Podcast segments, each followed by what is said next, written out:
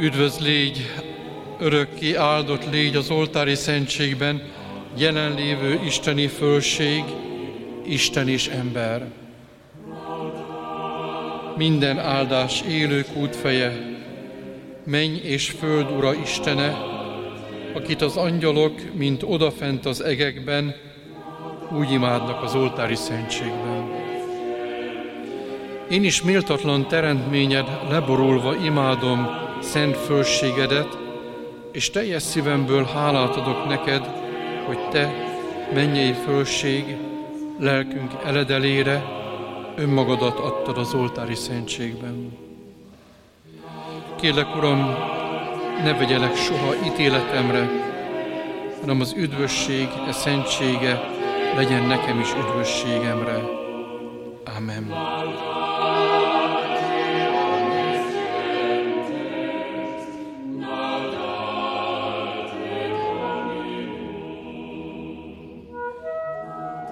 Minden forráson belőled fakad. Az Evangelizáció iskolája. Harmadik előadás.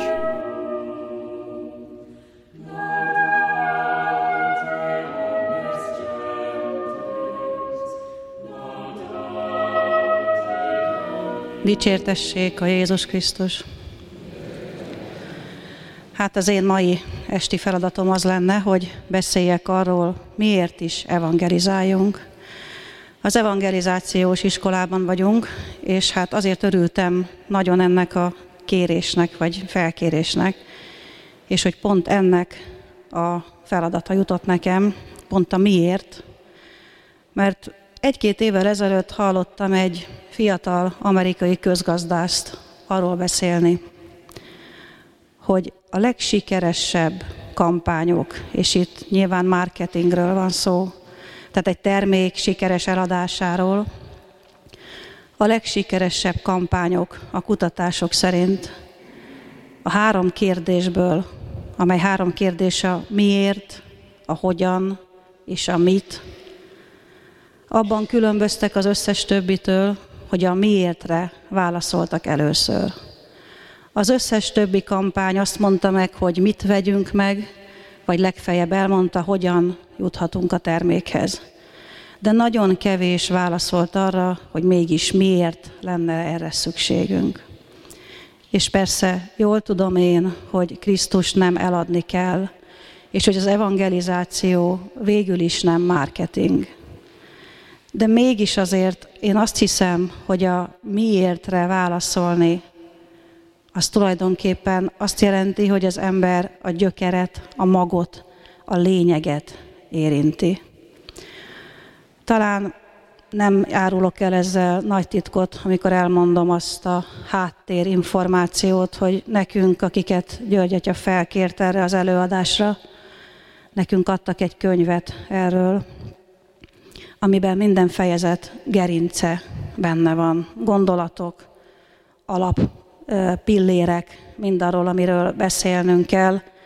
Ezt fűszerezzük meg mi, és ezt tesszük egy kicsit talán a saját életünkből vett tapasztalatok segítségével egyedivé és valamiféle olyan üzenetté, amiből reményeink szerint lesz mit hazavinni.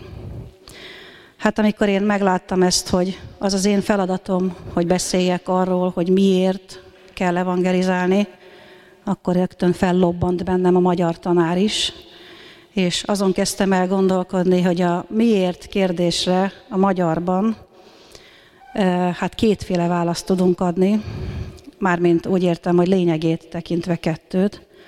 Az egyik az, hogy mi okból szeretnénk valamit csinálni, vagy mi célból szeretnénk valamit csinálni.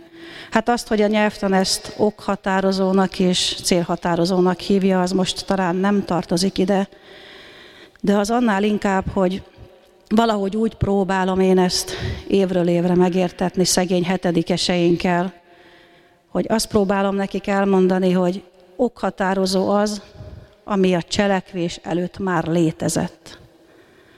Tehát valami, ami elindítja a cselekvést, valami, ami motivációként ott meghúzódik a háttérben. És hát az az izgalmas szerintem ma este, hogy itt nekünk mind a kettőre választ kell találnunk így együtt. Mi okból evangelizáljunk, és mi célból evangelizáljunk. Elmondom, hogy mit mondott erről az a bizonyos könyv, azért, hogy aztán remélhetőleg együtt gondolkodjunk arról, hogy vajon ok és cél tekintetében hogyan is kell erről gondolkodnunk. Az egyik, amiért evangelizálnunk kell, mert nem tudjuk magunkban tartani az örömhírt. Ez azt hiszem, hogy nem szorul különösebb magyarázatra. Mint ahogy a következő pont sem, Jézus ezt kérte tőlünk. Ráadásul másoknak, és ezt mindannyian szinte feszítő akaratként éljük, pontosan erre van szükségük, az evangélium örömhírére. És mert egész egyszerűen nem tehetünk mást.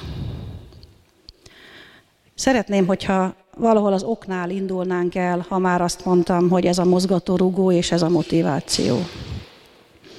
Az első, amit nagyon-nagyon gyorsan belát az ember a saját életében, hogy ez bizony olyasmi, amit önmagunknál kell kezdeni.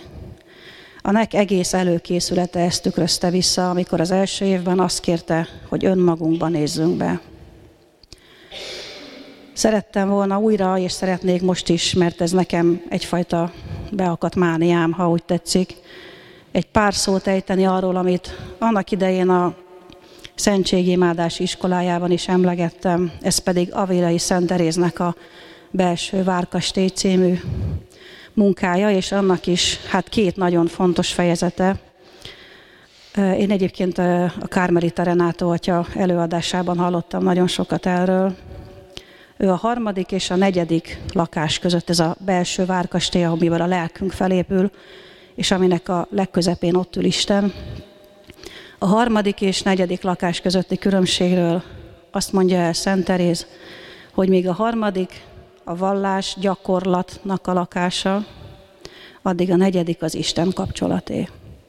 Szeretném mindjárt megvilágítani, hogy hogy tartozik az ide, csak egy picit türelmet kérek, amíg felelevenítem azt, hogy a vallás gyakorlat az nyilvánvalóan az, hogy eljövünk a templomba, hogy eljárunk gyónni, hogy a vallás, hát azt kell mondjam, fizikailag érzékelhető kereteit kitöltjük.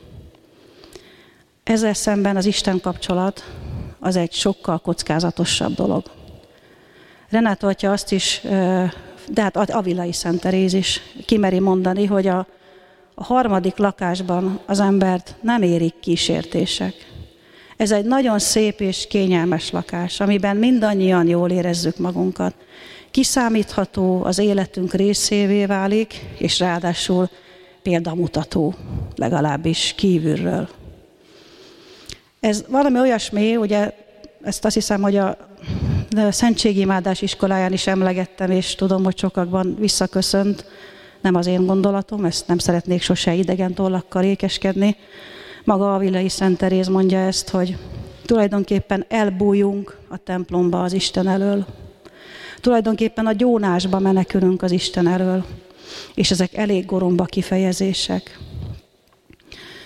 Ehhez képest az Isten kapcsolat az egy kockázatosabb dolog. Ide nem szívesen húzódunk át, hiszen akkor esetleg meghallom, hogy hogyan is kellene megélnem a hitemet. Hogyan is kellene evangelizálnom, mit is vár tőlem az Isten. Az Isten kapcsolat mégis valami hihetetlen nagy csoda.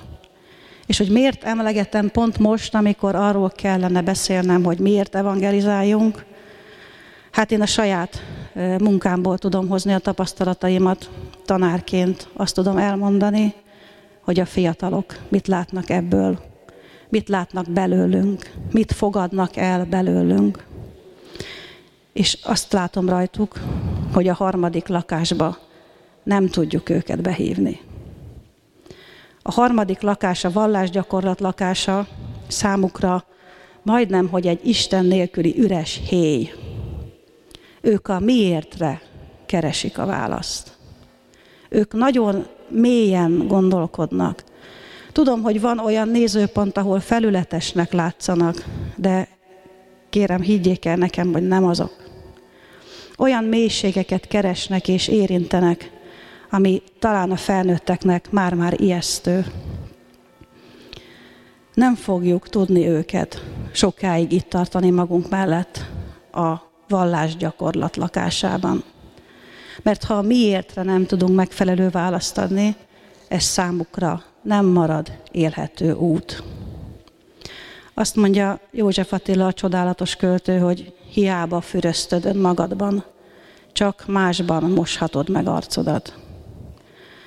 Azaz majdnem, most szeretném, hogyha jól értenék, amit mondok, majdnem mindegy, hogy mi mit gondolunk magunkról, hogy hogy nézünk ki kívülről. De a gyerek, a fiatal és mindaz, akit mi evangelizálni szeretnénk, vissza fog tükrözni belőlünk valamit, ami lehet, hogy nekünk nem fog tetszeni. Így nézünk ki kívülről.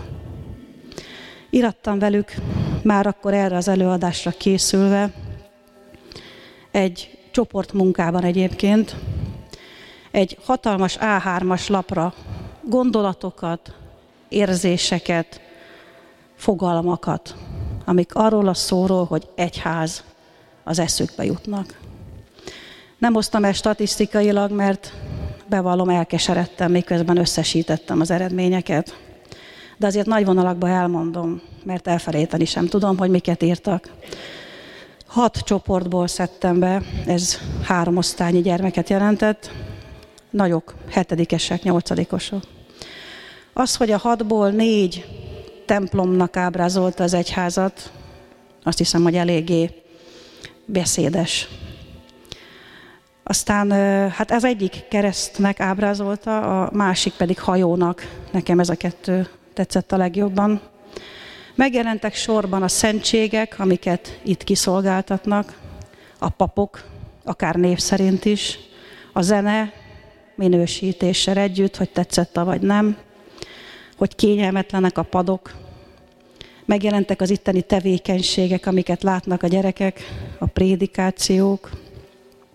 Egyébként azt kértem tőlük előre, hogy legyenek nagyon őszinték, én szeretem nekik azokat az evangéliumi részleteket felolvasni, amelyekben Jézus bárkivel, mármint a szó akkori értelmében, bárkivel szóba állt, bűnösökkel, vámosokkal, rossz nőkkel, szinte bárkivel, ezzel magára is vonva akár a saját tanítványainak, de a körülötte bámészkodóknak mindenképpen a nehezterését bárkivel, aki nem viselt állarcot. Bárkivel, aki nem gondolta magát többnek, mint ami. Velük mindig szóba állt. És ezért én azt kértem most is a gyerekektől ennél a feladatnál is, és egyébként mindig, hogy legyenek nagyon őszinték. Úgyhogy mondok még azért fogalmakat, nem azért, hogy megijedjünk, hanem azért, hogy együtt segítsünk egy kicsit egymásnak az evangelizációban. Szerepelt még alapon a kényszer, az unalom, az álszentség, a kötelesség és a fanatizmus szavak. Sosem fogok utána nézni, hogy ki írta, de bevallom megdöbbentett. Jó néhány kifejezés szól ezek közül a miért nélküli megéléséről a hitnek. Remélem, hogy ezt mindannyiunknak a szíve fölfogja, hogy a gyerekek néha csak egy héjat látnak, amit nem látnak tartalommal megtölteni. És mi mondhatjuk, hogy de hiszen megtöltjük. Lehet. Én is hiszem, sőt biztos vagyok benne. Csak valamiért ez kívülről nem mindig látszik. Szükség van arra a miértre, a gyökérre, a motivációra. Hiszen a miért, a mi esetünkben maga Krisztus. Feszíti az embert a kérdés, és feszíti a fiatalokat is. Az egyházba hívjuk őket, vagy Krisztushoz hívjuk őket. Logikailag és Szent Pál tanítása szerint, és hát remélem, hogy a mi életünkben is a kettő ugyanaz. Hiszen ha az egyház Krisztus teste, Krisztus pedig maga a szeretet, akkor ebből logikusan kellene következnie annak, hogy az egyház az a szeretet. Ezt nem írták a gyerekek. Egyetlen lapon sem szerepelt. A miértre, ennek a miértjére én ma nem fogok válaszolni, csak felfedtem, mint problémát. Az egyház valóban szeretet? Ez jut eszünkbe nekünk is? Nagyon jó lenne, ha igen. Ha nem csak a logika diktálná ezt. Van egy ö, Szovjetunióban élt filozófus nőnek, Tatjana Goricsevának Istenről beszélni veszélyes címer egy könyve, nem tudom, hogy olvasta-e valaki. Egy lelki gyakorlaton dolgoztunk föl belőle részleteket, és amikor az ember meghallotta, hogy Tatjana a Szovjetunióban született, és hogy a könyv címe az, hogy Istenről beszélni veszélyes, akkor persze rögtön gondoltuk, hogy hogy ne lenne veszélyes, hát elviszik, meghurcolják, börtönbe zárják, vagy ki is végzik, ha az Istenről beszél a Szovjetunióban. A szomorú az az, hogy nem arról szól a könyv, hogy a Szovjetunióban beszélni veszélyes Istenről, hanem arról, hogy Bécsben, ahol olyan televíziós műsorokban hallotta Isten szavait viszont, ami neki hihetetlen nagy élmény volt, hiszen a saját hazájában sosem hallott nyíltan ilyen szöveget. Mégis ott érezte azt, hogy Istenről beszélni veszélyes. Na nem azért, mert elvisznek, vagy meghurcolnak, vagy megölnek, hanem azért, mert veszélyes, a fiatalokra is mindenkire nézve veszélyes, ha hiteltelenül, ha luxusban élve, ha mindenféle hátsó, lobogó szeretet nélkül beszélnek Istenről. Sokan talán azt gondolják, hogy de hiszen evangelizálunk, beszélünk az Úrról, a hitünkről, és minden másról. És ez igen, ez így is van. Most egy kanyart veszek, mert nagyon örömmel hallgatom, hogy Dávid atya egyre többet emlegeti, hogy a tíz parancsolat az eredeti nyelvén nem tartalmaz felszólító módot.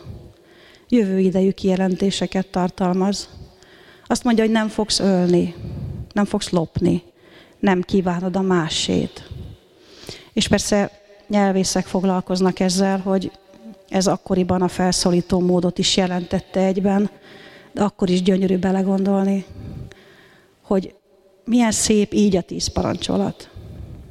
Azt gondolom, és most ez még mindig a kanyar része, hogy nem fogjuk megúszni, mármint hogy mit, nem fogjuk megúszni azt, hogy úgy beszéljünk Istenről, hogy nem éltünk vele. Szeretünk, és nekem is megvannak a kedvenceim, jó előadókat hallgatni. Szeretünk csodálatos könyveket, tanúságtételeket meghallgatni és megérteni, és a szívünkben hordozni. Mert ezek nagyon szép dolgok. Igazi miértek, igazi motivációk és igazi mozgatórugók. De azt hiszem, hogy nincs az a könyv, és ebből a szempontból talán még maga a Biblia sem, ami helyettesítheti azt, hogy az ember az Istennel él, ami felfedné az igazságot Istenről úgy, hogy azt csak el kell olvasni, vagy meg kell hallgatni. Azt hiszi Szent Ferenc hittan könyvéből lehet megtanulni az Istent. Neki nincs hittan könyve, ő kiment és vele élt. Ott élt kapcsolatban az Úrral, kiszolgáltatta magát neki, felajánlotta az életét, és együtt élt az Istennel. Hiszen ha az emberi kapcsolatokat nézzük, hát rákereshetünk Facebook profilra, bármire, elolvashatjuk az életrajzát, utána kérdezhetünk a barátaitól, bárkinek. De ha meg akarjuk ismerni, akkor le kell vele ülni és beszélgetni vele. A lehető legtöbb időt eltölteni a társaságában. Kikérdezni a véleményét mindenről, ami érdekli. És azt hiszem, hogy ezt az Istennel is épp ilyen bizalmi viszonyban meg lehet csinálni. És persze azért látszik, nem csak rossz hírt szerettem volna, sőt, egyáltalán nem akartam rossz hírt mondani, csak mondom, kicsit lelkesen készülve erre az előadásra, nagyon melbevágott, amit a gyerekek írtak. Szóval, hogy azért mégiscsak sokaknak sikerül, és a gyermekeink nagy része ittől a templomban. És ez igaz. De vajon, amikor Krisztus azt mondta, hogy menjetek és tegyetek tanítványom már minden népet, akkor csak úgy értette, hogy próbálkozzatok. Van egy ö, idézet az egyik munkafüzetünkben, ami arról szól, hogy hogyan is tanulunk fogalmazni. Négy lépés van. Az ember először egyszerűen fogalmaz, és nagyon rosszul. Aztán kicsit tanulunk, és ekkor bonyolultabban fogalmazunk, de még mindig rosszul. És aztán egy kis tanulás után eljutunk odáig, hogy bonyolultan és jól fogalmazunk, és csak a nagyon jók jutnak el odáig, hogy egyszerűen és jól fogalmaznak. Ha Krisztus szavait nézzük, azok tű élesek, egyszerűek, jók, tiszták. Menjetek és tegyetek tanítványommá minden népet. Nem azt mondja, hogy próbálkozzunk, hanem a sikeresen átadott üzenetre hív. Tegyétek őket tanítványá.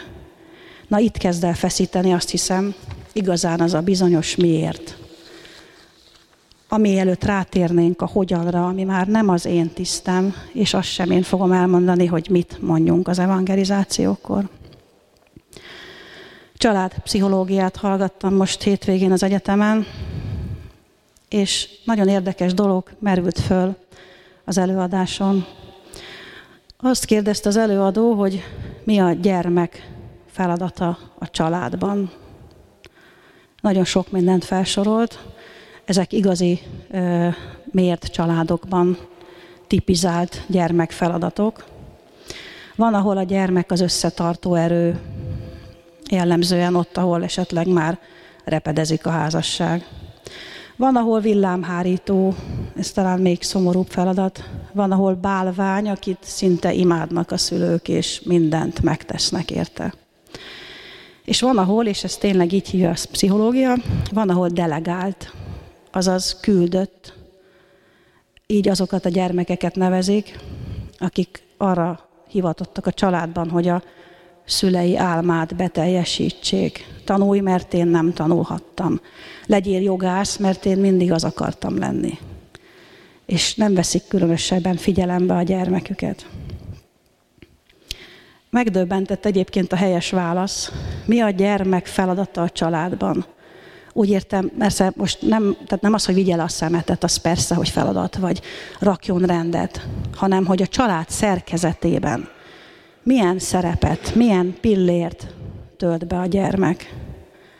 A helyes válasz az, hogy semmi. A gyerek ajándék. Nincs feladata a családban, hanem ajándék. Ajándék a jó Istentől. És talán furcsa, de az ajándékként felfogott gyermek könnyen és szívesen választ magának felnőttként feladatot. Olyan igazi feladatot, ami egész életére kihat. Én azt hiszem, és ezért hoztam ezt a példát ide, hogy feladatunk-e evangelizálni. Igen, talán feladatunk evangelizálni, de az ember nem abban a legjobb, ami a feladata. Azt megtanuljuk teljesíteni, tökéletesítjük, és esetleg profik leszünk. De a legjobbak az örömeinkben vagyunk, abban, amit tiszta szívből csinálunk abban, ami igazán a miénk, abban, amit akkor is csinálnánk, ha tiltanák, ha senki nem dicsérne meg érte, abban, ami örömet okoz pusztán a tevékenységgel.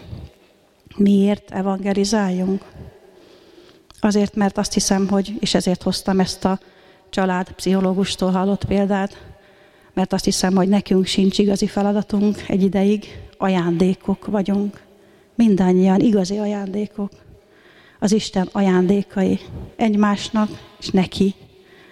És hogyha az ember így fogja föl, akkor azért evangelizáljon, mert ez a szeretet, ez nem fér el bennünk. Evangelizáljunk, mert túl csordul rajtunk Isten szeretete. Mert nem is tudnánk magunkban tartani, ha akarnánk se. Azért evangelizáljunk, mert ezt mindenkinek, és ez már a cél, ezt mindenkinek tudnia kell, hogy ő is ajándék, és hogy az Isten olyan túlcsorduló mértékkel szereti, hogy azt már nem is lehet kifejezni. Miért evangelizáljunk? Ezért. Azt hiszem, hogy leginkább ezért. Zárásképpen, mert nem szeretnék nagyon sokat beszélni már, el szeretném mondani, hogy nagyon sokat szoktam erről beszélni, hogy nekem azt hiszem az egész pályafutásom legszebb emlékei a gyerekekkel átélt szentségimádások. És én sokat voltam felnőttek között is szentségimádáson. Annyira szeretném megmutatni, hogy ők hogy csinálják.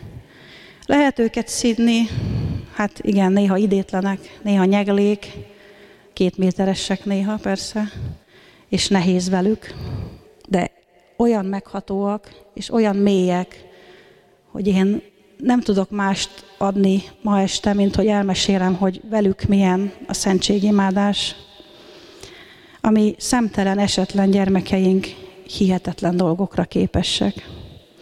Úgy fürdenek abban a szeretetben, olyan őszintén, hogy azt öröm nézni, amit ott megtapasztalnak a szentségimádáson. Amikor gyerekek között van szentségimádáson az ember, akkor látja, hogy a gyerekek mosolyognak, őket feltölti a szentségimádás. Tudom, hogy minket is csak, csak valahogy rajtuk olyan egyértelműen látszik.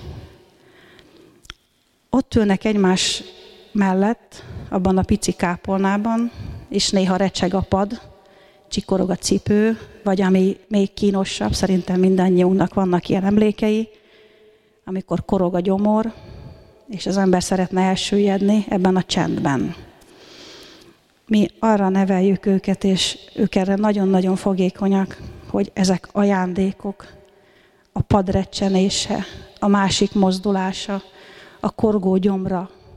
Azt jelenti, hogy a testvérem itt van velem, még ide is eljött velem. A testvérem mozdul meg a padban, a testvéremnek korog a gyomra. Ez egy fehér zaj, ami átöleli a szentségimádás közben a gyerekeket valami olyasmi, mint amikor az anya hallja, hogy a csecsemője békésen szuszog a kiságyban. Ezek nem zajok, ezek a csendet szaporítják, ezek megismertetik az érekekkel a testvérnek lenni csodáját. Azt hiszem, hogy ez Szent András öröme. Hadd beszéljek egy kicsit haza, ha már a Szent András iskolából jöttem. Idehoztam a testvéremet, mert megtaláltuk Krisztust. Olyan jó lenne felnőttek mosolyát is látni szentségimádás közben, mikor recsen a pad, vagy korog a gyomor. Hiszen ide jöttünk, és elhoztuk a testvéreinket, mert megtaláltuk Krisztust. Dicsértessék a Jézus Krisztus!